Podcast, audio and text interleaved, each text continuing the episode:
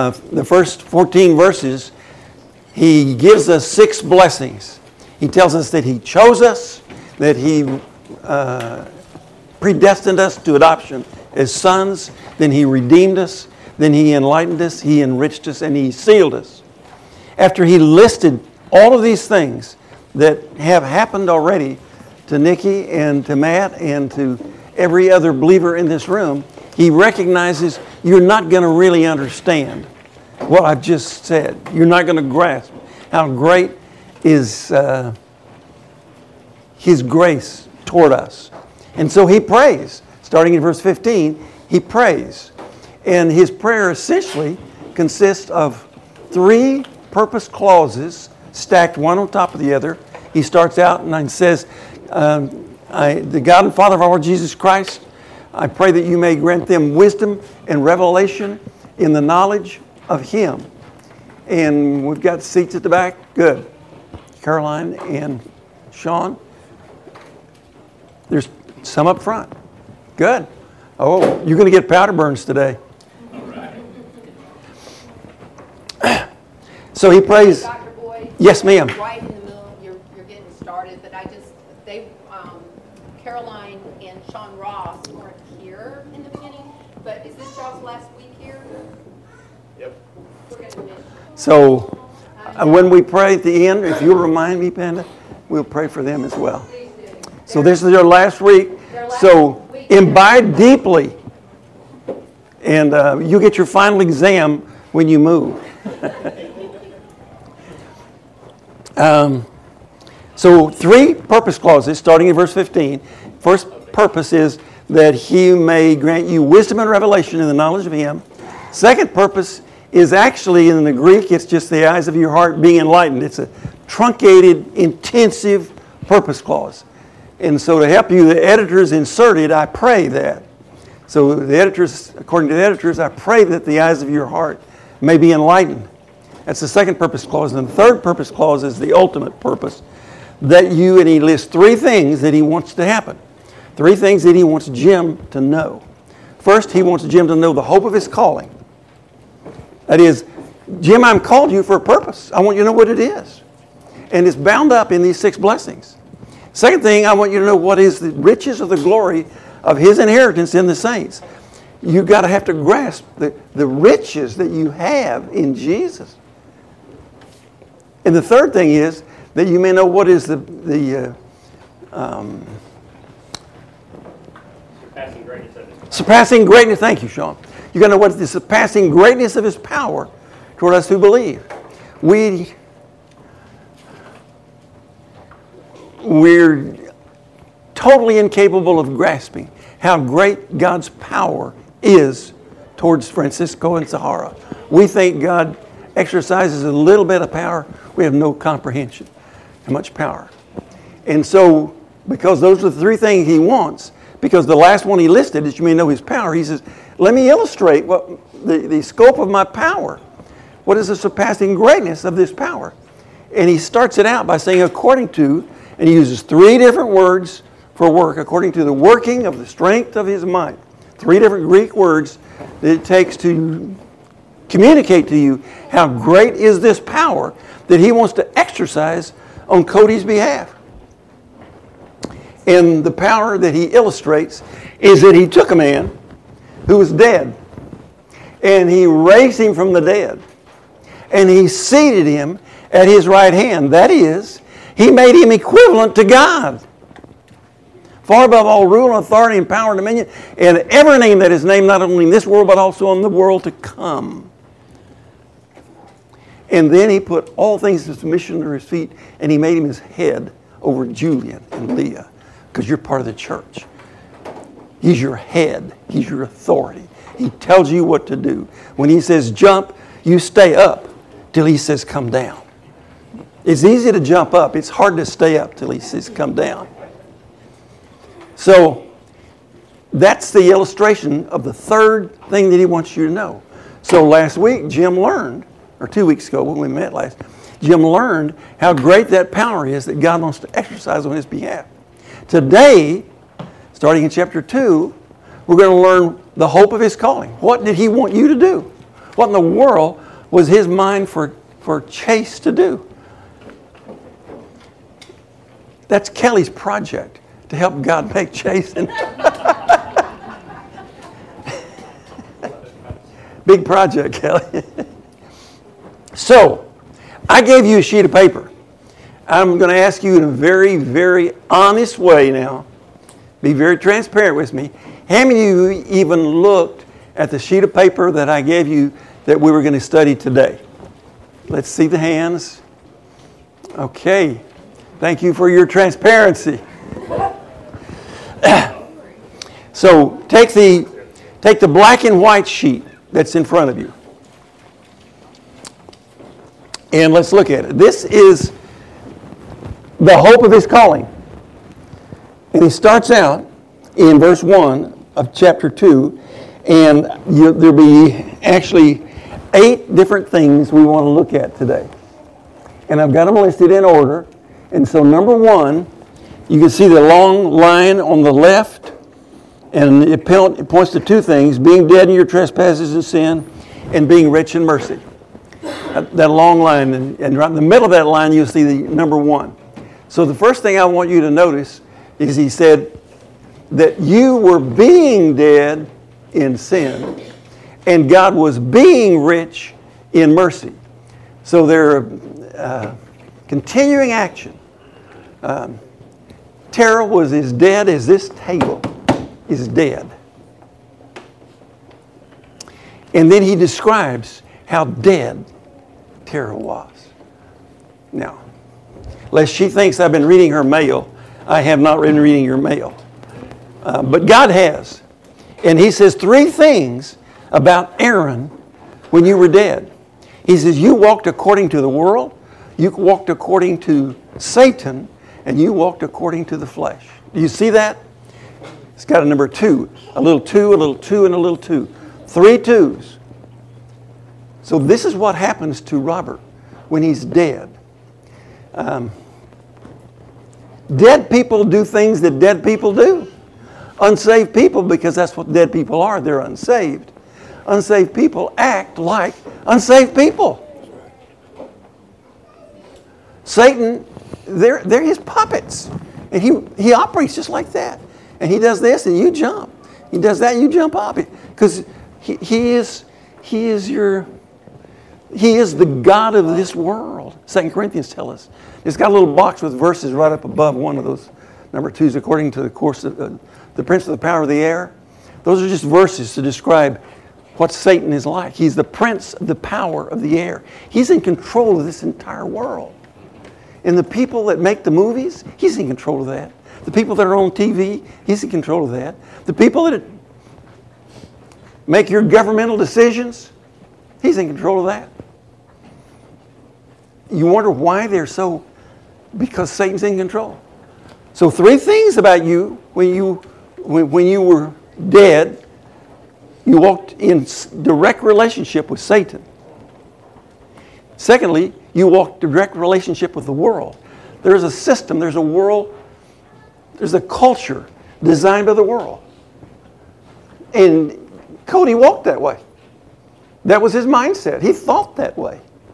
The world, the devil, and the flesh. That's who you were. Now, notice number notice number 3. That's the first one on the far left. But God two of the strongest things in the English language.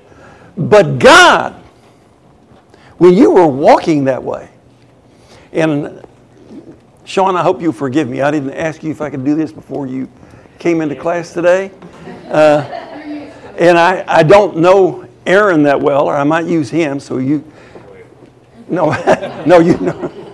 So when Sean was on the beach, laying, having been almost passed out, wishing God would just take him. World was over. He had gambled it all away. He'd been living according to the world, the flesh, and the devil, and it was all over, and he was. But God. Amen. At that instant in time. But God. Look at the difference. Oh my goodness. Indescribable. the difference but God makes. Stephen and Ashley walked into class. And I don't know what they I don't know what they were like before, okay? But I do know one thing, they walked according to the world, flesh, and the devil. They thought that way. But God. But God. Dramatic change starts. Now, it doesn't overwhelm you when it starts. It's not like you've been hit by a Mack truck and then he backs up and hits you again. You don't sense it that instantly. But it starts right there. And if you let him, he'll make you into a different person. That's the third thing I want you to notice. But God. It happens to everybody in this room that knows Jesus. And if but God hasn't happened to you, and your life hasn't really started to change, people notice. You can smell the difference. By the way, it's possible to say the words and not experience the truth because you weren't really dealing with God. If you're really dealing with God, then you will experience the truth. And if it's not happening in your life, then you need to ask yourself was I sincere and honest? Or was I just saying words? That makes sense. That's number three. Number four. Now you should notice, and that's the, the, the value of this grammatical layout. Number four has three things attached to it. And you might not recognize if you're just reading it in your Bible. This is the same, the same words, but it's organized grammatically. Number four, he made us alive. Number four, he raised us up with him. Number four, he seated us with him. Now, I know you know that Blake has his ups and downs. That's A lot of them. a lot of them. And fortunately, they're more ups than downs, or he wouldn't be here this morning. but when God chose him before the foundation of the world, all of that was already in the future. That's right. Which is, how can that be? Only God. But he saw it all. He sees the future. And he sees today that Samantha is seated at the right hand of God. You're sitting there, unbelievable. Look at that person next to you. They're seated with God, seated, equal, peer with God.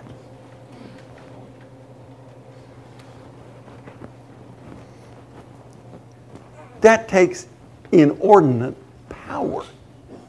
That's the power he's talking about in chapter 1. He's now exercising that power on Dan. And here is the part that I love. Number six. Did I know? No, five. I'm sorry, five. Five, back up. Number five. Why did all this happen? Because of his great love. He loved us. But in John 3, I think it's uh, 17, it says, He didn't come for judgment, He came uh, for to save, the, to save the people. His intention was not judgment, His intention was to save us. Right. We judge ourselves in a sense when we don't allow Him, we don't respond to His love. But God loves you infinitely, individually, personally. He knows how many hairs there are in your head. He knows how many fingers you have. He knows every thought that you have. And He loves Marissa anyway. Amazing. Amazing. You're right. It is amazing. You stop and think. I want you to think about when you were deep in sin last week. When you knew what you were thinking or doing or saying was not what God wanted you to think or do or say. Think about that. At that very instant, God was actively loving you.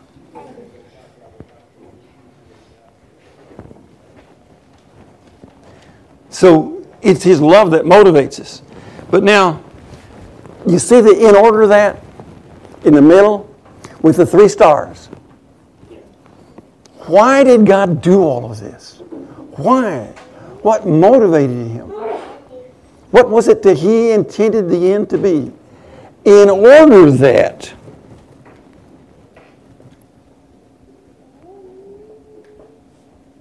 in the ages to come. Now, I got some news for you. Most of us in this room, and the younger you are, the greater the tendency is. And the older you are, you get a little closer to home and you do it a little differently just because of the age. But you don't really think about the age to come. This is not the end. How many of you think of a time in junior high school when you didn't make the basketball team, the football team? Think about it. How many of you can think when you didn't get invited to the party where all the cool kids got to go? And you were crushed, right? And you thought, this is terrible. And your mother tried to say, no, no. And you look now and you say, that was nothing. That was nothing. That was just such a small thing. I shouldn't have been upset over it. Had I known what I know today, I wouldn't have been upset, right? What I'm telling you, there are worlds, and by the way, that's not singular, that's not a world to come, that is worlds to come. And this is just junior high school. This is junior high. I didn't get selected. He jilted me, she jilted me. He threw sand in my eyes. He left me, she did. It's small stuff. Small stuff. The world. You know when you run a horse race? You actually run twice. First time you run for pole position. You know what pole position is? Your starting position. It's what? Your starting position. Why do you do that? Inside the track, yeah, that's less Very, very good. This is because some people might not understand that. There's the, the starting line, and here's horse one, two, three, four, five, six, seven, eight, nine, ten. Now, when you get through running the race, you go all the way around here, and you're going to come back, and you're going to finish right here. The guy that's out here is a, got a little bit of a handicap. That makes sense? And so you run the first race to find out pole position, they call it. How far away from the pole do I start? Guess what? We're running today for pole position. This is pole position, folks. This isn't the race. This is pole position. Do you think Bezos, with his $500 million boat, thinks it's in, unimportant because of the world? He doesn't even dream about the world to come. He has no idea about it. And Jeff recognizes Bezos in the world to come is going to be a nobody, and I'm going to be a somebody. And in the somebody world, there are some, some, some, some somebody, and there's some, some, somebody, and there's somebody. There's differences then, like there are differences today. There's differences in role, responsibilities, relationships, and rewards. You're running pole position today to determine what you're going to do then.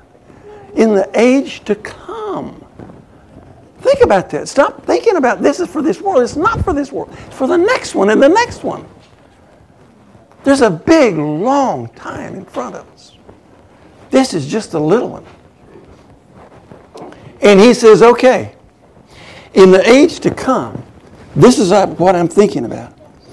I want to show Kiarda as the surpassing riches of my grace.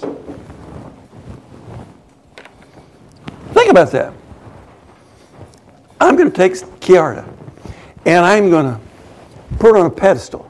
I'm going to make a bust of her so everybody can see it and say, oh, that's Kiara. And you'll pass by. It's going to be like God's Grace Hall of Fame. And you'll wander down there and you'll see this story and this story and this story. Those are your stories. And each one of them is going to be God's grace. And that's what He's looking forward to. Now I'm going to look over and see Man, what a gracious story. Look over there. There's Joe. Look at the difference in what he's posted and what was because of the grace of God. Because Joe showed up here Sunday in Sunday school? No. isn't? Why? Because God did a work in his heart. God did it. Not because Joe worked for it. Because God worked a mighty grace in Chris Blue's heart. That's the world to come. He's going to post you. And notice what it says. Oh my goodness. In order that he might show in the ages to come the surpassing riches of his grace. Now, he didn't do this because he likes to thump people on the head, because he likes to deprive man. He did it in kindness. God is a kind person. And in kindness, and he did it in Jesus, because this all takes place when you get in the Jesus boat. You have been saved, and I put this little box on the right for those brethren who want to tell us that God gave me faith. Well, I differ from that. And you can't use this verse to prove God gave you the faith. And here's the reason why. Look carefully at that box. he says, For you have been saved, and the word saved is a masculine participle. By grace is a feminine noun. Through faith is a feminine noun. And that, that's the demonstrative pronoun, and that is the battlefield. That's what everybody argues over. What's the that? What does the that refer back to? And that is not of yourself. What is it? Well, that cannot be referring back to faith because that is a neuter gender and faith is a feminine gender. And in the Greek language, it's very, very complex. And they change the letters at the end to determine whether it's masculine, feminine, neuter. So you can't misunderstand what the pronouns refer to. Does that make sense? So if it was referring back to that, then it should, or, I'm sorry, if that was referring back to faith, then that should be feminine? Then that, right, that, no, it'd be neuter. If, if faith, if that, not of yourselves, that faith, then because that is a neuter gender, the faith would also be a neuter gender. Oh, yeah, sorry. But it's not. It's a, it's a feminine gender, which means it can't be referring back to faith. And it can't be referring back to grace, because that's a feminine. So what does it refer to? Well, it refers to the idea, the concept of salvation. The whole thing. That's not of yourself. The fact that God saved you is not of yourself. It's a gift of God as a result of works. Now, the last thing I want you to recognize is number eight at the bottom. For we are his workmanship. the workmanship, the, the Greek word is poema, and that from which we get our word poem. And so Ashley is God's, not just Ashley, what Ashley does is God's poem. He is writing a poem today, and he wants everybody to know how gracious he is, and he is writing it through Ashley.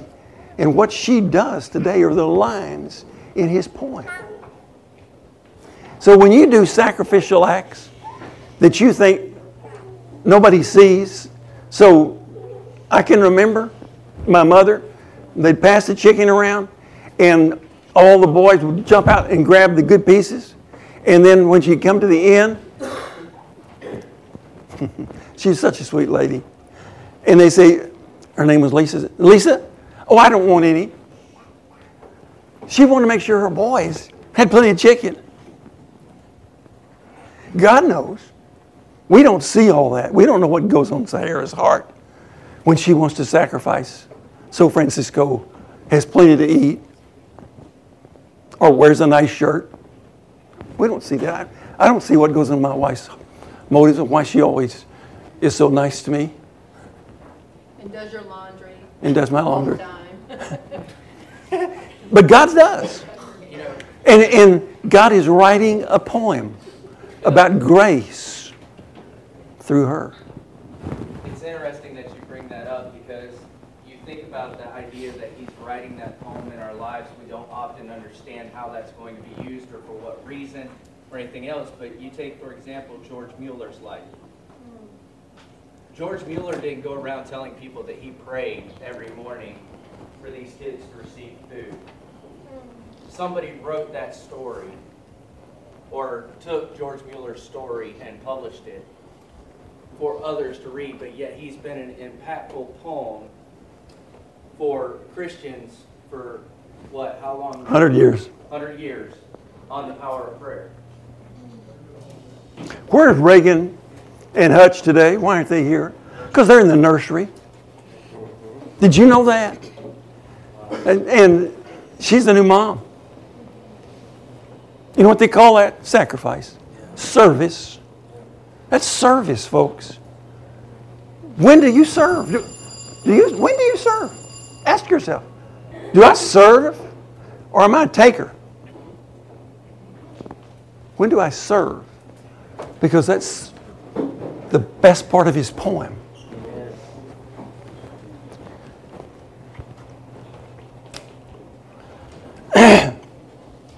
so pick up your colored sheet now. While they're doing that, help me understand. I still don't really understand when he says, um, and not of yourself.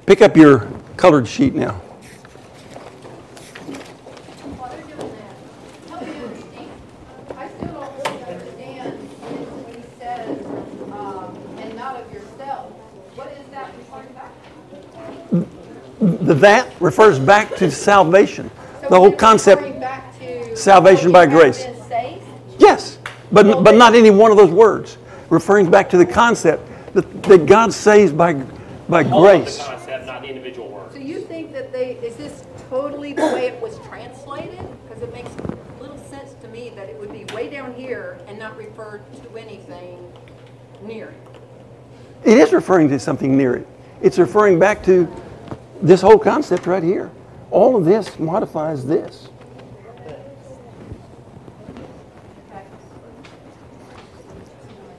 This is the final product. You had the, the grammatical layout is a worksheet. The final product is this outline. So God has called you to become a dwelling place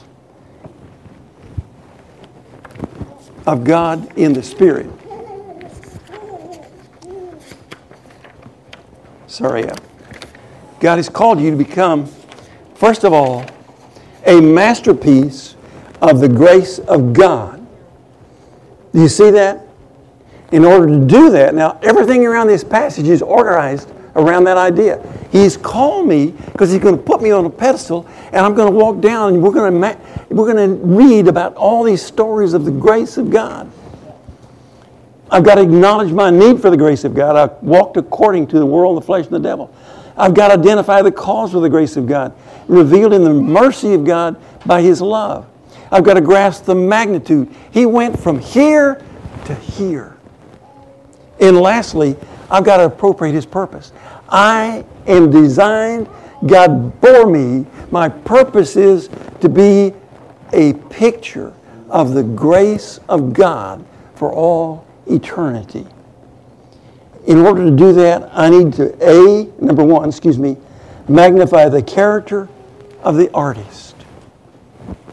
So Michelangelo carved the statue of David. Supposedly the most famous statue in the world because it's so perfect. And you can look at the statue and say, look, a wonderful statue. But what happens, you say, Michelangelo is the man. His character and his skill. And God, in his character, says his ultimate timing, his wisdom, his magnanimous, magnanimous purpose identified, that you might show the surpassing riches of his grace. His tender compassion identified in kindness. His lavish generosity in our salvation by grace through faith. And lastly, we are to magnify his skill. We are his workmanship. He is using me like a pencil to write through my works. What I'm doing right now is part of my poem. Thank you for helping me write it. And today, what I want you to walk out, when, when Christy walks in the grocery store next week, I want her to walk in. Stand up for a second, Christy. And we'll just walk down, and stand behind Steve. If she walks in this grocery store, I want her to think, I am a statue of the grace of God. I want people to know God has made me a masterpiece of His grace. If that could ever filter down in your hearts and you walk around thinking, I want, I want Taylor, I want Sam. I'm a masterpiece of the grace of God. That'll change your life. Yeah. That'll change your actions. So, Chase, close us in a word of prayer, please, sir. Is Chase still here? Chase is gone. Sam, falls to you. I mean, not Sam. Sean. Heavenly Father, we just, in all of your majesty and your glory, and Lord, uh, what a privilege it is that we're able to uh, come to your throne, that you hear our prayers, that we're your sheep and we hear your voice, Lord. Let speak to us. Uh, help us and use us to speak to others, to draw them near to you.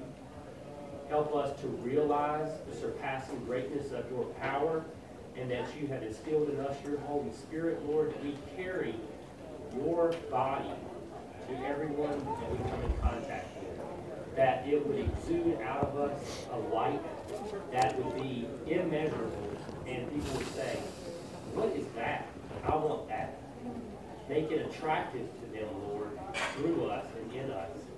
Uh, we are glad to be a part of your Hall of Fame, to be glorifying your name. And in your son's name we pray, amen. Amen.